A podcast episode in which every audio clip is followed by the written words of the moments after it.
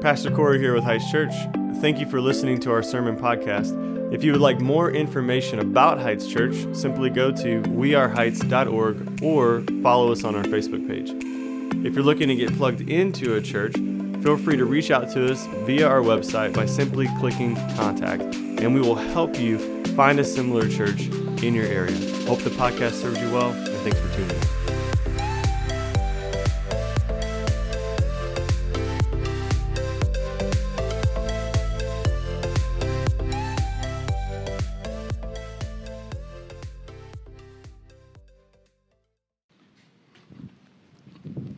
Good morning. As Corey said, my name's David, and we always introduce ourselves and say it's our privilege to get to preach, but it honestly is my privilege to get to preach to you today on biblical manhood. I said in the first service a few things. One, uh, Friday I was sitting in a counseling session, and all of a sudden my throat started getting like real tight for some reason. I didn't know like what was going on. It's kind of weird. Not like I was panicking, like I wasn't gonna be able to breathe, but it's just odd. And then so through the weekend, I've kind of felt off just a little bit and woke up this morning just feeling drained, no energy, just praying that God would come up here and just speak through me, that it'd be Him and not me, and just a testimony of God's goodness. Man, I, I, felt like super energetic. My throat didn't bother me literally until I went back to my seat and I was like, oh yeah, my throat's sore. It's bothering me. I'm not sick though. I think it's just allergies, all right? So don't freak out if you shook my hand. But man, this sermon on biblical manhood, it rocked me all week. Like, if I'm just being honest with you, like, it, it's super convicting. It's hard. It's not easy. And some of you are going to leave here mad at me. Some of you are going to leave here and, think, and be like, thanks a lot. My wife nudged me 15 times during this. Or maybe you're a single dude in the room, you're like, you're going to feel like I'm pointing a finger at you and, and calling you out. I'm not. The Bible is. All right? Like, whatever that you may feel, this is because it's God's word and it is going to be convicting. It's going to speak to you. And like I said, it convicted me. My wife and I, we had a date night last night. It's been a bit. Like no kids, no one else, just her and I. To give each other like one-on-one attention. And as we were sitting there talking, I said, "Hey, like," I asked her. Okay, she did not do this like on her own accord. I said, "Let's walk through these characteristics, these qualifications for an elder. Uh, just tell me how I'm doing." And so she did. And like some of them is hard to hear. She's like, "You're struggling in that spot. You need to do better." You're doing really good over here. You're doing, you're doing, you used to do bad in this. You're doing better in this now. And I was like, good to hear. It really is. Like, as hard as it is to hear, it's good to hear because it makes me, like, have to reflect and, and examine myself as a man and be like, all right, where am I at? Am I living out what God has called for me to do as a man? And the reason why we're talk- talking about biblical manhood is because we're preaching through a series called Imago Dei. We're looking at who we are as we are created in the image of God. That's what Imago Dei means. It means to be created in His image. Corey unpacked that last week for you. And when we look at this of who we are, we're creating the image of God. When he says that, he's going to create us in his image, he says, let us make man in our image after our likeness. Because we're created in the, in the image of the triune God God the Father, God the Son, God the Spirit, and that matters. It matters because it makes up who we are. So as we live out biblical manhood or biblical womanhood, we're reflecting the Trinity we're not just trying to be like, well, I'm going to be like the Father or I'm going to be like the Son. No, you are reflecting all of them together. And so there's a lot there that I could unpack, and that's, but that's for a different sermon. But here's the thing. So, God, as He said that, then He creates Adam from the dust. He makes him into a man. He breathes life into this lifeless body, and He creates him. But then what does He do? He sees that it's not good for him to have no helper, to be alone. And so he creates Eve. And what we know from this is that the Bible and almost every English translation, this is something I've just been studying this week, and I made the caveat in the first service that I've not fully dived into this. So I'm not staking my flag on this and saying this is 100% what I believe, okay? But as I read it, the Hebrew word for rib does not mean physical rib, it means side because the same Hebrew word they used for rib in Genesis, where it's talking about creation, is the same word they use as they're making the Ark of the Covenant, which is a huge box. It's like very it's just it's a huge box, all right? I can't, I don't have time. I went way over, so we're just gonna, it's a big box. It's very, very important, okay? They had four gold rings that the dudes would carry it with. And so they say in there, the same word for side or rib, they say put two gold rings on each side of this box the Ark of the Covenant. And so the reason why this matters and this is important is because literally what the scripture then may be saying, and I got more study to do, is it's not that he took a rib out and you're just, you women are just a piece of a man, you're, you're, you're inferior. It's literally a side, a side of man. That's why when it says that a man will leave his mother and father and a woman will leave her mother and father and they will become one flesh, it's complete. It's complete. This is important.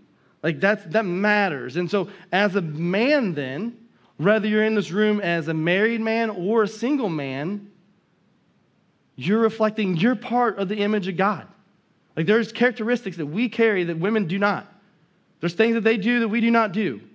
And so it's very, very important for us to understand that, but also to see that God created man and woman. He did not create people who could decide their gender based on how they felt. All right, I know red flags are going up. I get it. I know I'm on social media, and I'll take the heat because I'm going to go with what the Bible says and not what culture says. All right, I can deal with it because I feel like I am a biblical man sometimes, and I'll take this one because it has to be said. It has to be said. Our biology is happening in science. That's clear. That's there. That's not for, to question. But yet, God's the one that created the science. He's the one that created the biology. And so when we look at that God created one man and one woman with the purpose of these two human beings, then in the Imago Dei, multiplying the biology matters. Okay? And so when we talk about biblical manhood, this is not what culture is calling toxic masculinity. It's not. Because what the culture is calling to- to- toxic masculinity is a form of masculinity that is not what I'm going to talk about from the Bible. It's about how strong you are, how many beers you drink, how many women you've slept with, whatever. I don't care about that. No one cares. No one cares how tough you were in high school. No one cares how many girls you slept with in high school. It won't matter. All that matters is like, do you take care of your family and pay your bills and like contribute to society 20 years after high school?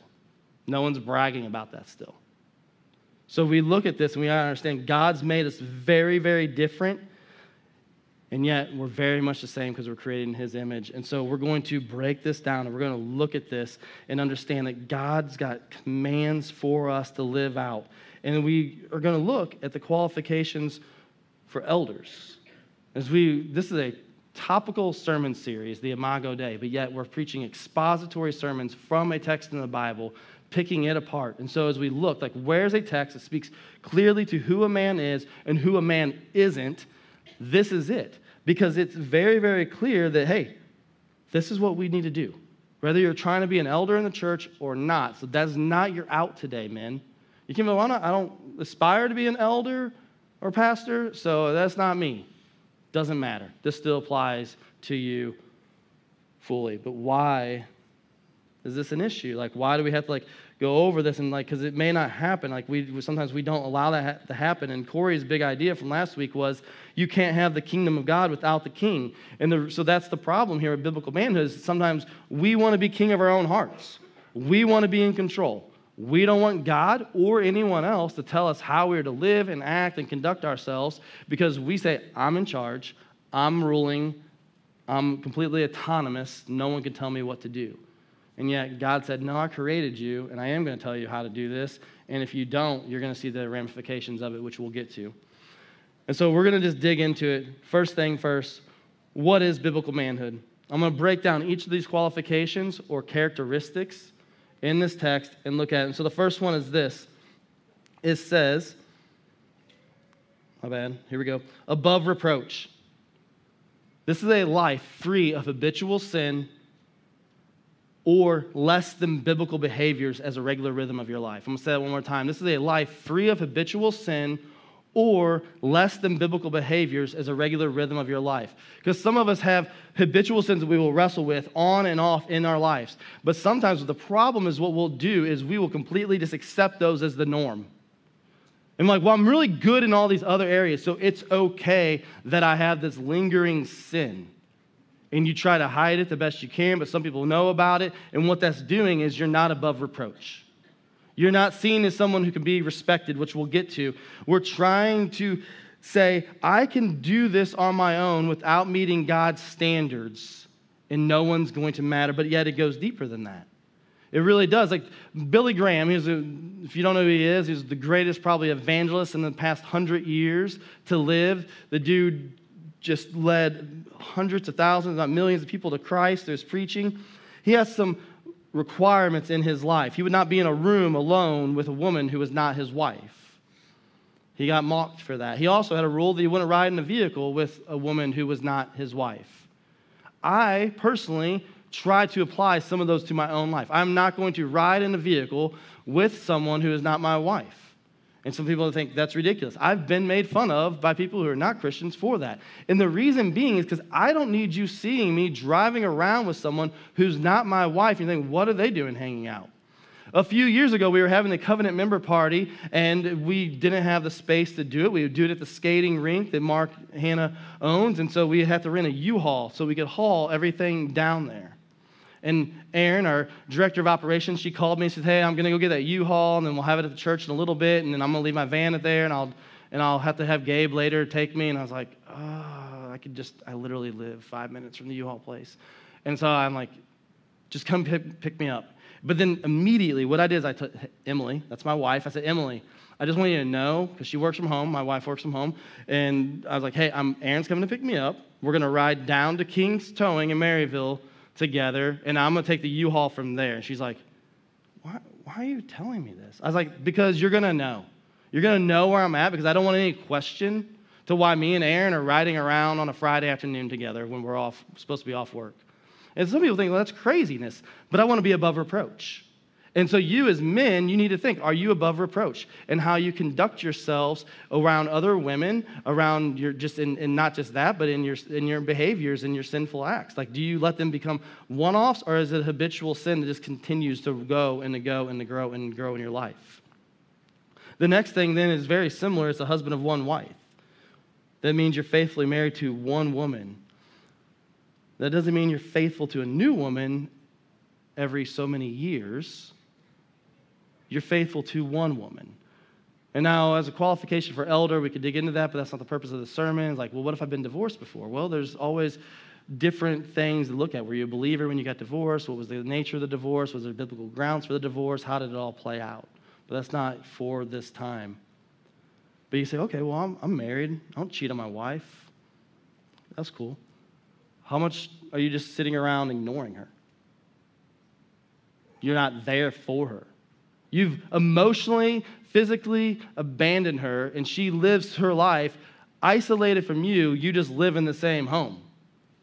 How are you being a husband and one wife? You're a husband and no wife.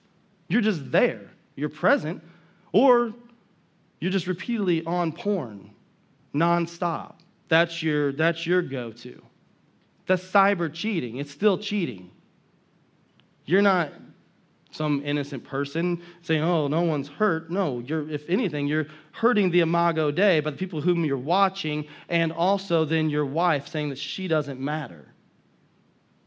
Maybe at work, you are way too flirtatious with the other women that you work with, your female coworkers. Always dropping some lines, making sure that you stand a little closer, whatever it is that you can do to be flirtatious. That doesn't make you above reproach. And it's also, I would say, calling into your character how much you really love your wife and that you're being a husband of one wife. We need to be able to pursue our wives, continually dating them, loving them, and protecting and caring for them. It does not stop once you say, I do. There's a responsibility you take when you say, I do. But how do you do that? Well, the next characteristic is to be sober minded then.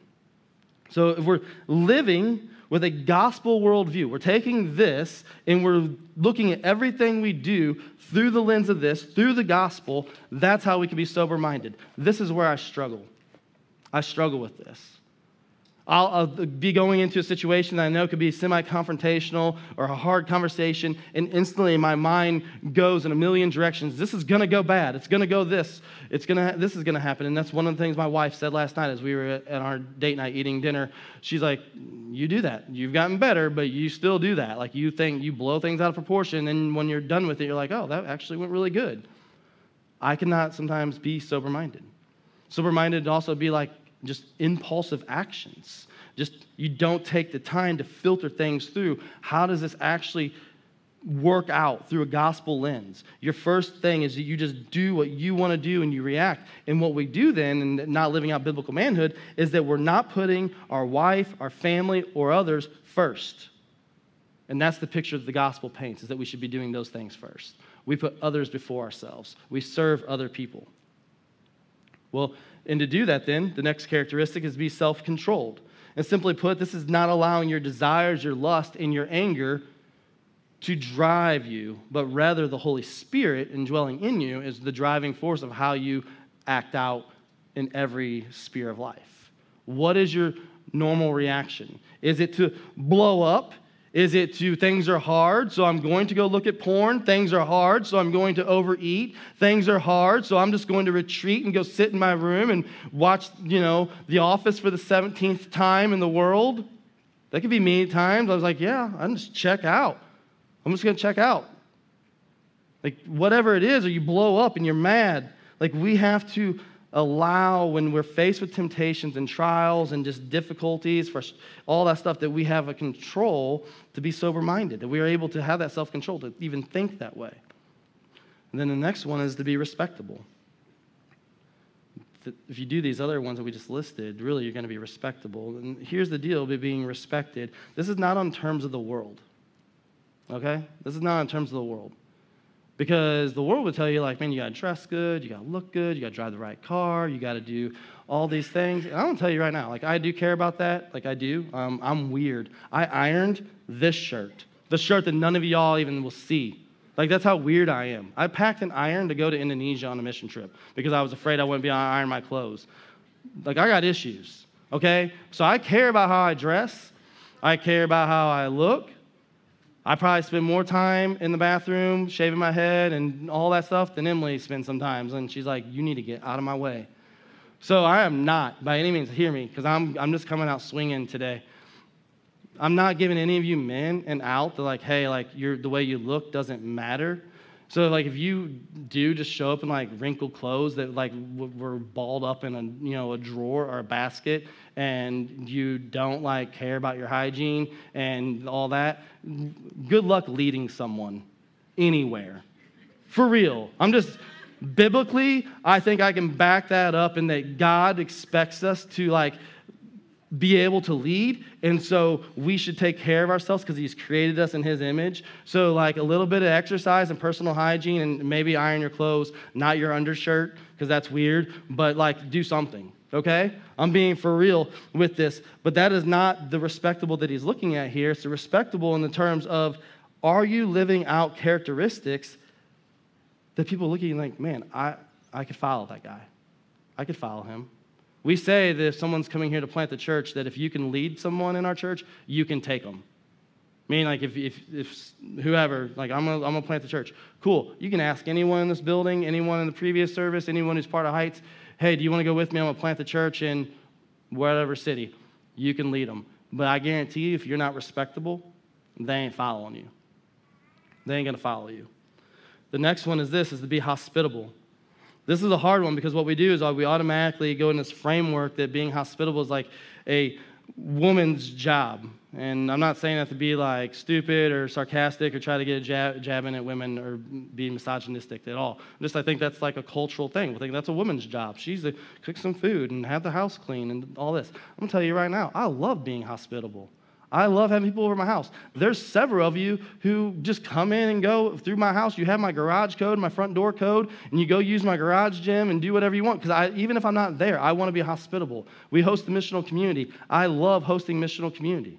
Having people over to our house every single week, inviting them in. I'm, and like I go to great detail to make sure like my house is clean. I'm not going to have you show up to my to a dirty house because that's not hospitable. I have two 13 year old boys. Like, we make sure that toilet is clean. Like, for real. I was 13 once. Sometimes I'm 39. I still miss, right? My point being is like, we need to be hospitable. And so when you look at all the different things that are connected to that, I mean, do you make people feel welcome here?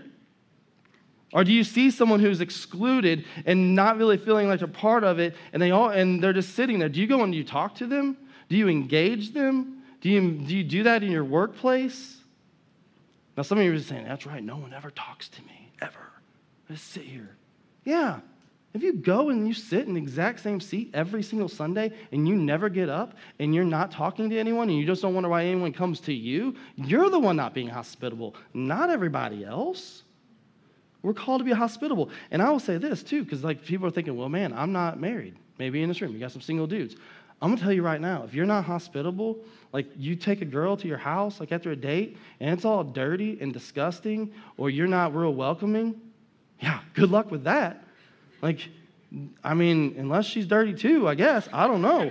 But like, think about it. Like, you gotta, you gotta see this and say, man, I need to live this out because I want to be a biblical man who's calling, he's calling me to be hospitable, to be welcoming people in. And we'll talk more about that other stuff and how that applies because there's some areas in there. But the next one's able to teach.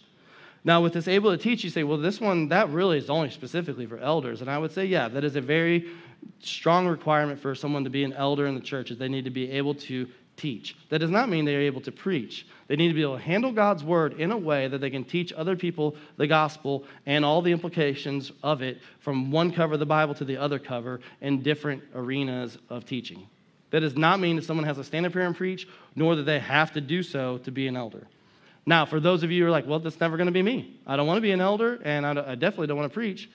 You need to be able to handle God's word efficiently in your homes because you have a wife and kids, and you need to be able to lead them to Jesus time and time again. And then you might say, Well, I'm single. How does that apply to me?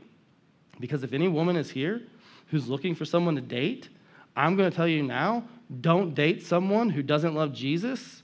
And so if they're not willing to do that, then don't date them because they're not going to lead you later. They're just going to be like, no, I don't, that's not me. Like, and I can struggle in this. I struggle and miss opportunities in my home to always come back to the Bible. Sometimes I'm really good about it. Some seasons I'm not, some seasons I am. But we need to be able to teach each and every one of us. And all of you, it's, well, I shouldn't say all of you, was, we only did child dedications in the first service, but if you were here a few weeks ago, we did child dedications, and it still applies to you. As we did the child dedications and asked parents like hey you, will you do this for your kids? Will you point them to jesus? And they're like yes we will. Yes we will. They said all those things and then i asked if you're related to these families stand up if you're in a missional community with these people stand up. If you're a regular attender or covenant member stand up. So basically at that time almost every single person in the building is standing up. And i said will you help in guiding these children to jesus? And everyone's like we will. We will. All the different questions i asked.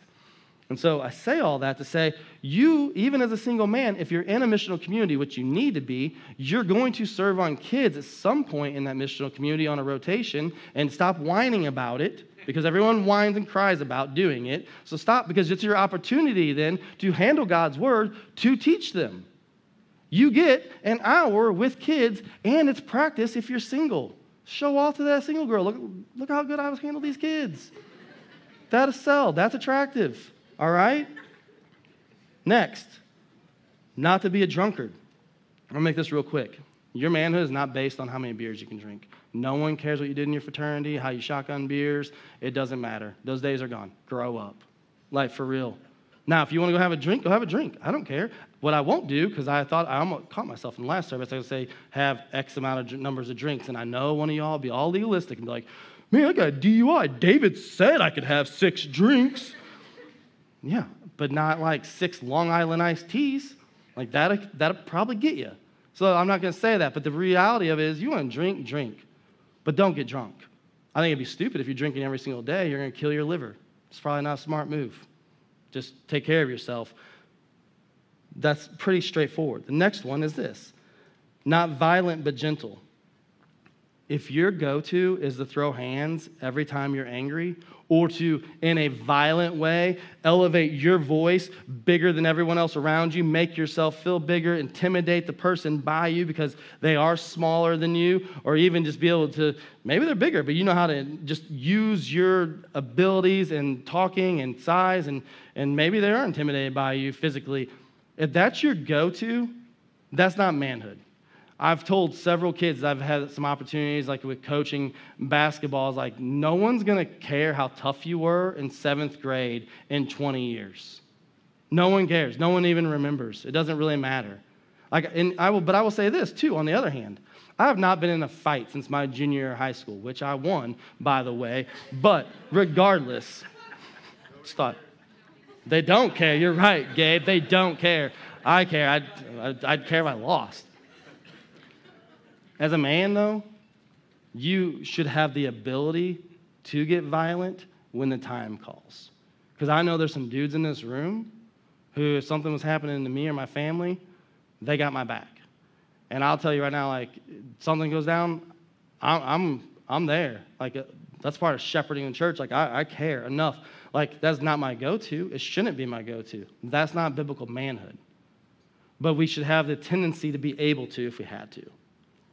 So that's not saying you got to be some tough guy, because that's not what your manhood's judged on or measured by.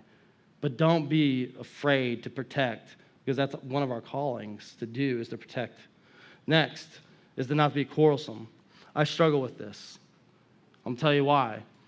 If I know that I'm right in any type of dispute or argument with somebody, and I know for a fact you're wrong, I am going to be sarcastic and just drive my point home because I am an arrogant jerk sometimes.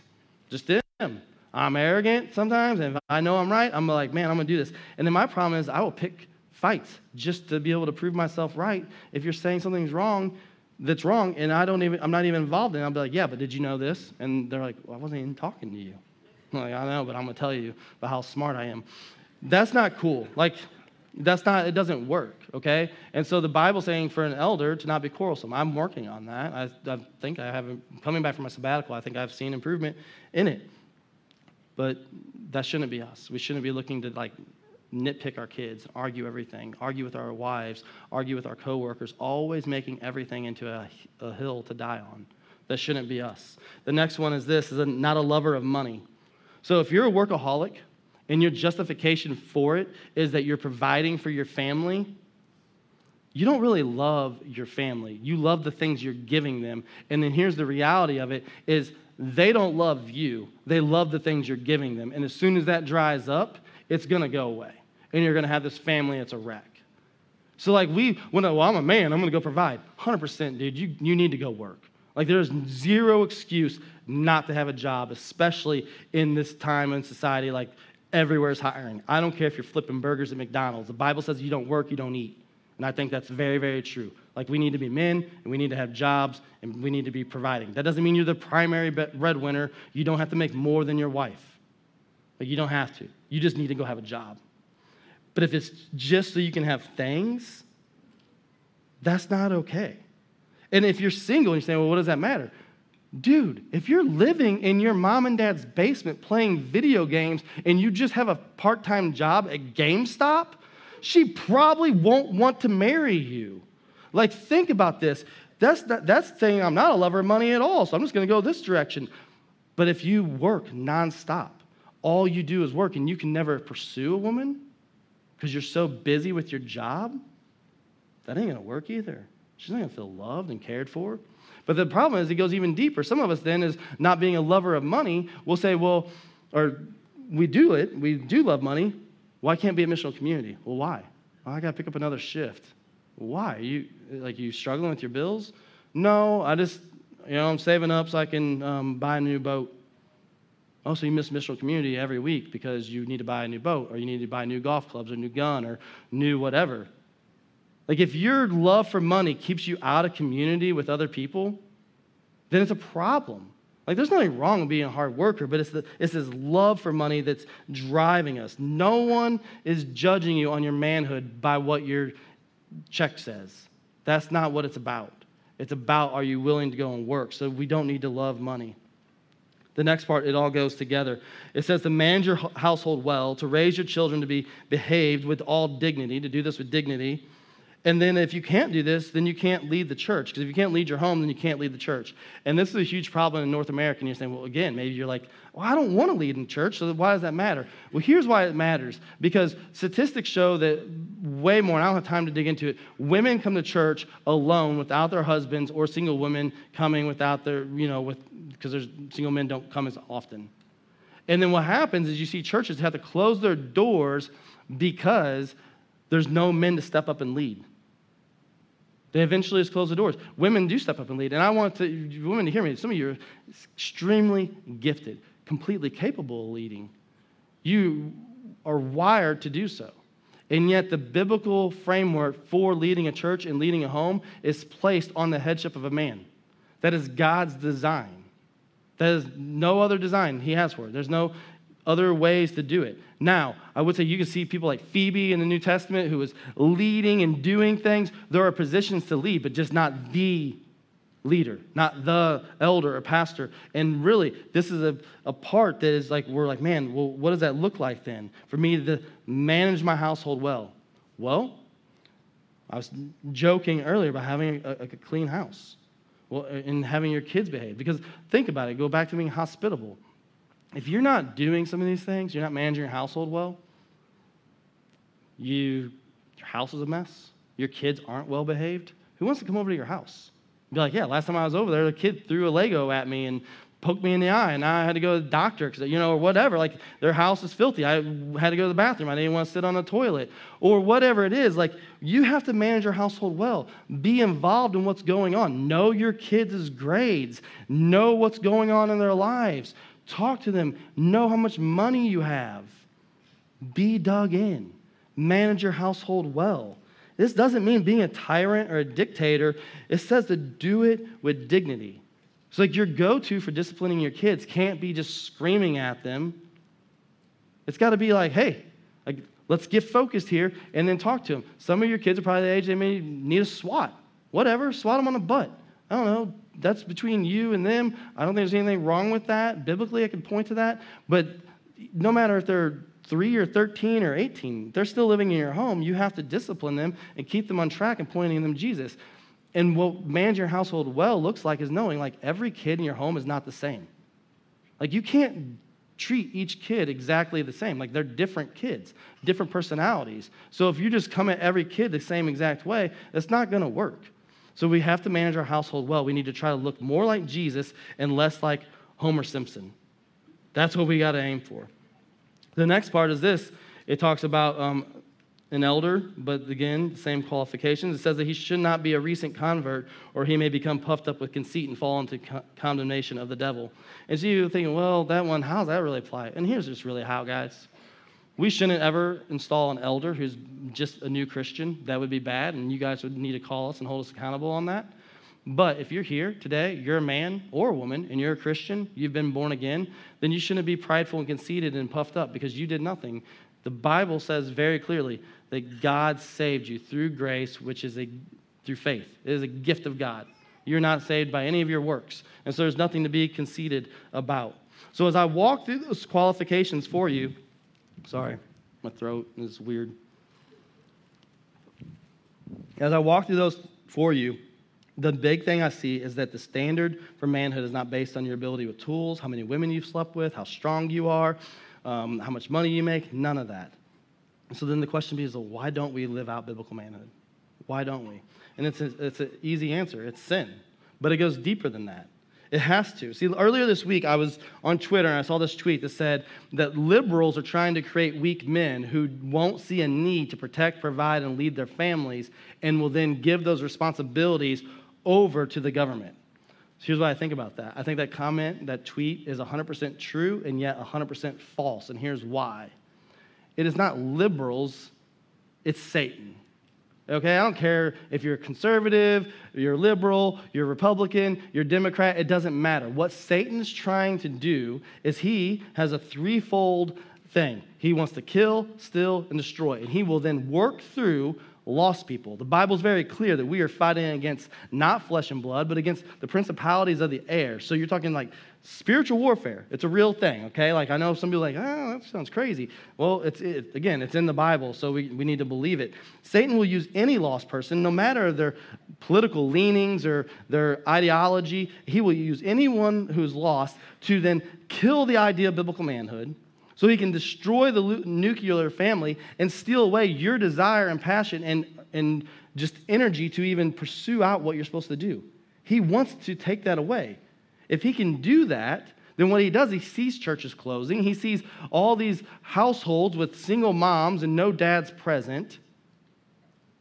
He's achieving his goal. Over and over and over again, we have to then as much as he's working overtime, we have to work even harder. We have to work even harder to step up and be the men that we're supposed to be and not say, man, I'm just going to give over to sin. I'm just going to get over to sin because it's easier. This is easier for me. I don't really want to have to do this. That's hard leading my family. It's hard praying with my wife. It is. It's super awkward for me. I don't know why. I could pray with any of you. If I sit down and try to pray with her, like it just throws me for, and like it just throws me off. I don't know. It feels awkward for me. But it's hard. I could be sinful, I cannot point my kids back to Jesus because it's hard. Well, if I just let them be, they'll be all right. They'll, they'll figure it out. Maybe they won't. So I can't give in to sin because that's what Satan wants. And so then we have to ask ourselves if we have this kind of, kind of opposition against this, how does it happen? Well, it's an easy answer as well. We look to Jesus and his word. It goes way deeper than that, but re, what we do is we want to, for manhood, what we want to do is we want to listen to podcasts, right? We want to listen to Joe Rogan, Joe, Jordan Peterson, David Goggins, Andrew Tate, whatever. Yesterday, or no, it was Friday, I listened to a podcast for Joe Rogan, and he had uh, Jordan Peterson on there. I was double dipping in that thing. Ironically enough, they were talking about manhood and why that's cool. They had some good points. But Jordan Peterson's probably the closest one to a Christian out of those four dudes I just named. And as he tried to use biblical stories and, and the Bible to defend his case, that dude does not know what he's doing with the Bible yet. I don't know if he's a Christian or not. Not for me to decide. That's between him and God. But yet he does not know. He was talking about the Bible in theory and a story and how it just in story, not in the way that we would use it as story, and how it just is more of an illustration.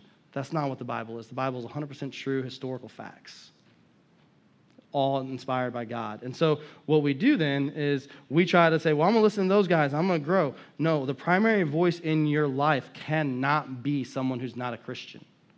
We're all being discipled by someone, whether you're a believer in this room, um, or man or woman. It doesn't matter. You're being discipled by someone. The Bible tells us very clearly that what is in our hearts will come out of our mouth in Matthew 15, 18.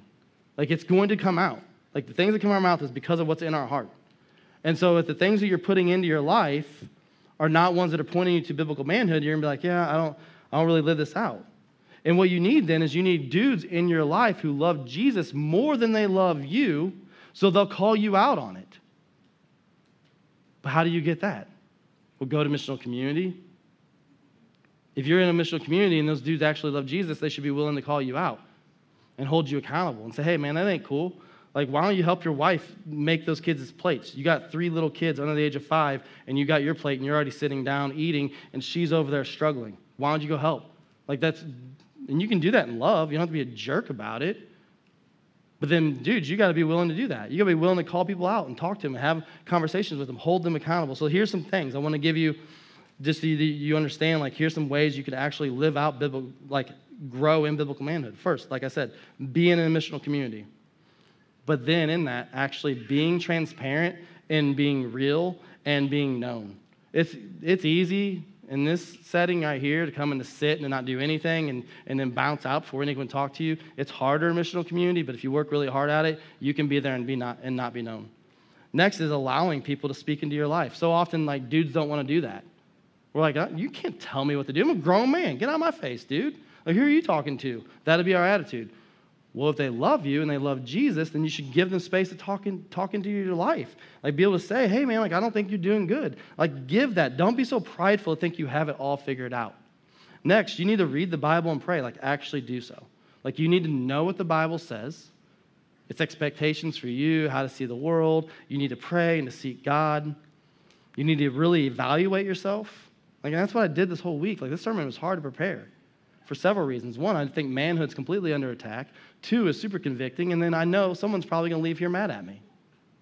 But that's okay. Next, then you need to take your wife to the marriage retreat. If you're not married in this room, but you're dating someone, you should still go to the marriage retreat. If you're single and you're thinking, I really want to get married, maybe you should still come to the marriage retreat. Honestly, like we've had people do it so that you can get a better picture of who you should be looking to marry and what that marriage will look like. It's not going to hurt you, I can promise you that. So, those are just some things that can help you live out biblical manhood, but then it goes even deeper. Because if you are married, or even single, there's ways that it applies, is that we need to be raising up the next generation to be biblical men. I have two 13 year old boys, they're, they're twins. And so, man, like one of the things that our culture is deficient in is, is a rite of passage. Every other society in the world, except for Western culture, has a rite of passage. Like you become a man at this age and you start moving towards that. So when they were 13, I did something with them. All of our elders have swords. Mine's in my office. If you've ever been in my office, you see it's like it's like probably this tall. It's really cool. They like it. Who doesn't like a sword? Especially that's us guys. We love swords. And so I bought them daggers. I bought them daggers. They're about this long, really cool Damascus steel. I wrote them each an individual letter, and we went for a hike through the woods. And I sat and I talked to them about who they were and, and, the qualities I saw in them and the things they needed to probably, you know, continue to work on. And I told them, here's a dagger. You're not ready for a sword yet. One day, maybe, if you become an elder in your church, one day you can have a sword, but not right now. It's not time for that. See, my wife, I had to watch I said this in the first service. My wife had a responsibility to carry them for nine months. I'm not being misogynistic, it's just the reality of it. You all get pregnant, not us. So, like, you have a responsibility. Take care of that baby uh, or babies, in my wife's case, inside of you, care for them, protect them, and then give birth to them. And then, women, wives, moms, you then take them from being a baby to being boys. Men, we still have a part to play, but yet that is kind of like that, that nurturing stage. They need their mom to nurture them. And then men, husbands, dads, we take them from boys to men. Ah, see, someone got it. Thank you. No one in the first service. I had to like make it clear. Got, get, you guys get it over here, boys to men. Remember in the 90s? Come on, man. For real. the only joke I put. Only joke I put in this whole sermon, just try to get a little bit of a laugh because it's such a heavy topic, I feel like. But what we're doing in this in our Western culture, especially in America, is we are letting boys linger into manhood as just in their adolescence. They're men, they've hit puberty, they're 18, 19, 20, 30, and yet they still live like boys. And our culture doesn't produce that they do that. Like, we have to model biblical manhood for them. So, as you pursue your wife at home in a normal, healthy way, you're modeling for your sons to see how then they should pursue women. Like, Kids don't even know how to make a phone call today. Me and my wife used to talk on the phone for like three hours when we were dating on our home phone, right? And parents get on their line like, hey, hang up, we need the phone. Like they text. They don't talk, they don't know how to interact. Like that's part of raising a kid is like, this is how you should talk to a girl. You actually need to like use your voice and talk to them. It's walking through. I'm not picking on my kids by no means. I'm just saying like those are the things. And as they turn 13, my expectations for them have grown. Like, I, am leaving to go out of town today as soon as this sermon's over. Like, then they have a responsibility to pick up the slack while I'm gone. That's what they do. I require more of them now than I did when they were seven or nine or 11. It's not just chores, but it's in those social skills, like I'm saying, to be a leader, have a better attitude, to step up and to be men. And then again, you get that opportunity in your missional community too to display that to the kids that are in there. And then you're like, well, I don't have a, son. That's cool. Your daughter, hopefully, is going to get married someday. Set the standard low and then wonder why you don't like the punk that she married. For real, because that's gonna that could happen. You know, you didn't set any standard, and then you wonder why why she marry this guy who's a deadbeat and he doesn't want to do anything. Probably because you were a deadbeat your, her whole life growing up. Like set a godly example for her so that she doesn't marry some guy that you don't want her to be with. We have to make sure that we're training up the next generation to follow Jesus, be biblical men and biblical women. I mean, Corey would dig into that way more of a lack of biblical manhood. We're going to try to wrap it up. I went 45 minutes, and we're already at 43, and I got so much more content. This is detrimental to our society if we don't have biblical manhood. It's de- detrimental because it, it takes men out of the homes, it takes men out of the churches, and it takes qualified biblical men just out of our society who are leading. Think of how much better things would be if men were actually trying honestly trying to do this. No one's going to do it perfectly, but like our leaders, all of our people living this out to the best that they can. Like that's what we need to be doing. But I will say this like, there's some of you in this room, women, like, you are very much wired to be a leader. Like, you have to give your husband space to do this. Okay? Like, you, you're type A. You're 100% lead. And, and then every time they try to lead, you squash that. Every time they try to pursue you, you squash that. Don't do that. But men, you cannot just be like, oh, well, it's okay. I'm not going to do it then. I'm just going to give up. That's not all right. We have to keep going. The church will falter, it will fail. A lack of biblical manhood lessens the importance of marriage. That's why you see people even extending into like in their late 30s to get married, not because they just didn't find anyone, just because they just didn't want to. They're busy being boys. Like, we need to change that. We have the ability to do that by how we raise our kids. And so, as we think through this, like, it really, really matters what we do and how we live it out. Because, men, hear me. If you don't lead in your families, you will leave your wife. I asked a, a, woman in the church, I was like, oh, I need some like advice here on how to word this. Like, how does it, what would it feel like? What would women experience? And She's like, Well, you can feel isolated and alone if your husband's not leading. You feel a burden placed on you, not in like a way that you don't want to do, but you have a burden placed on you that wasn't meant for you. Responsibilities that biblically was for the husband to do. You feel just like you're overlooked, you're not cared for. Like we don't, none of us in this room, if we're married, should want to leave our wives in that spot. Like we should want to live this out in a way that, man, it looks like Jesus. And so I have a ton more content. Well, we were at 45 minutes, and that is a long time. And I would love to talk to any of you guys more about it because I, I really think this is a point that this is so, so important. And so I'm going to pray for us. Corey's going to come up actually and wrap up. I don't see Corey. That makes me nervous. I don't see him. Andrea. Ah, there he is, and the man himself.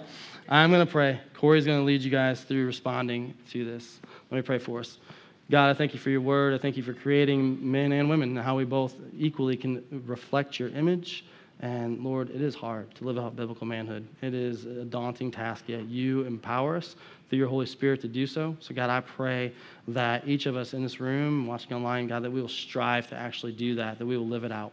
And Lord, I pray all this in Jesus' name. Amen.